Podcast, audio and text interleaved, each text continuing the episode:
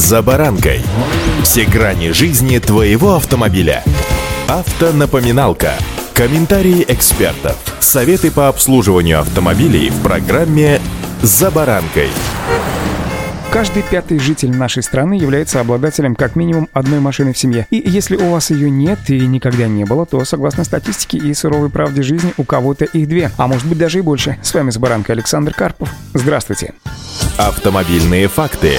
И если мой вопрос до сих пор у вас висит в голове, то слушайте. Согласно исследованиям, большинство россиян, 64%, имеют в собственности хотя бы один личный автомобиль. У 19% наших сограждан их две или даже больше. При этом процент обладателей более двух автомобилей в семье за последние 10 лет вырос в 5 раз. Если в 2012 году таковых было всего лишь 4% россиян, то сейчас их, повторюсь, почти 20. Чаще всего владельцами автомобилей в нашей стране являются люди от 18 до 24 лет. Таковых 68%. В гендерном же выражении у 70% российских мужчин есть машины, в то время как среди женской части нашей страны обладательницами автомобилей являются 59% женщин. Среди причин, по которым россияне чаще всего пользуются автомобилем, это простота и удобство такого способа передвижения, наличие в семье маленьких детей, поездки на работу или с работы на автомобиле, а также необходимость поездок в повседневной жизни или, например, в плохую погоду на работу вместо общественного транспорта, а также необходимость поездок за город или на дачу. Не стоит кривить душой, что приобрести автомобиль сегодня значительно проще, чем, например, в советское время. Тогда на новый автомобиль нужно было, что называется, выстоять очередь многолетнюю на предприятии. Да-да, хорошо работать и вести себя так, чтобы из этой очереди не вылететь. Поэтому на машинах ездили по много лет, и на вторичке, как сейчас принято говорить, предложений было мало или практически не было. Это сейчас рынок переполнен, хотя сейчас он, в общем-то, не очень переполнен. Раньше автомобили передавались по наследству. Даже по нынешним меркам, мягко говоря, неприглядный Запорожец, боюсь, что как минимум треть нынешних автолюбителей даже не понимает, о чем я сейчас говорю. Так вот, Запорожец был показателем статуса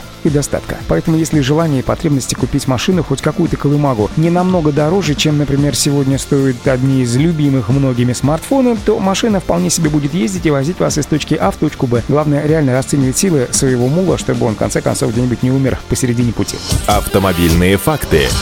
Несколько дней назад Автостат сообщил, что в сентябре три компании, официально представленные на российском рынке, поменяли цены на свои автомобили. АвтоВАЗ поднял цены на некоторые комплектации автомобилей семейства Лада Гранта. Машины стали дороже от 8 до 16 тысяч рублей, соответственно, прибавили от 1 до 2% своей стоимости. Внедорожник Лада Нива Легенд подорожал на 2000 рублей, прибавив тем самым 0,2%. Китайский Great Wall, напротив, снизили цены на отдельные свои модели. У Great Wall пикап Power стал стоить дешевле на 400 тысяч рублей, то есть его стоимость снизилась от 9,5 до 10%. У Havail подешевели кроссовер F7 и купе кроссовер F7X. Первый от 30 до 150 тысяч рублей, то есть, соответственно, от процента до 5,5%. Второй же на 80 или даже 120 тысяч рублей, тем самым снизив стоимость от 2,5 до 4,5%. И тут же стоит отметить, что Минпромторг расширил программу льготного автокредитования. В нее сейчас включили кроссовер Havail Jorion, который производится на заводе Havail в Туле. Отмечу, что Havail сейчас является единственным иностранным брендом, машины которого вошли в программу государственной поддержки, льготного кредитования и льготного лизинга. Так что если одна из ваших ближайших покупок, дорогостоящих покупок или заветных желаний была приобретение автомобиля, в линейке льготного кредитования прибавилось. Удачи! «За баранкой».